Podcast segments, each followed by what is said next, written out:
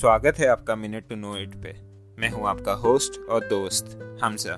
जैसे कि मैंने मिनीसोड वन में ये बात बताई थी कि लोगों का नज़रिया जो रहता है आपके लिए, उसे हम इमेज कहते हैं। तो इमेज मैनेजमेंट में आपको कोशिश करना है कि आप उस नज़रिए को इन्फ्लुएंस कर सके।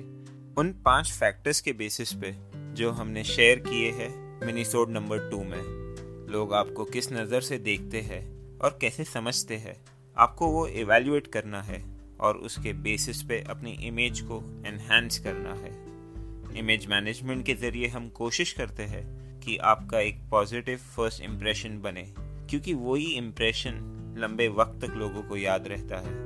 रिसर्चर्स की माने तो आपका जो फ़र्स्ट इम्प्रेशन सामने वाले के दिमाग में सेट हुआ है, उसे बदलने के लिए कम से कम 21 और मीटिंग्स लगते हैं उस व्यक्ति के साथ। अगले मिनिसोड में हम बात करेंगे इमेज मैनेजमेंट का रोल क्या है हमारी ज़िंदगी में? जानने के लिए सुनते रहे मिनट टू नो इट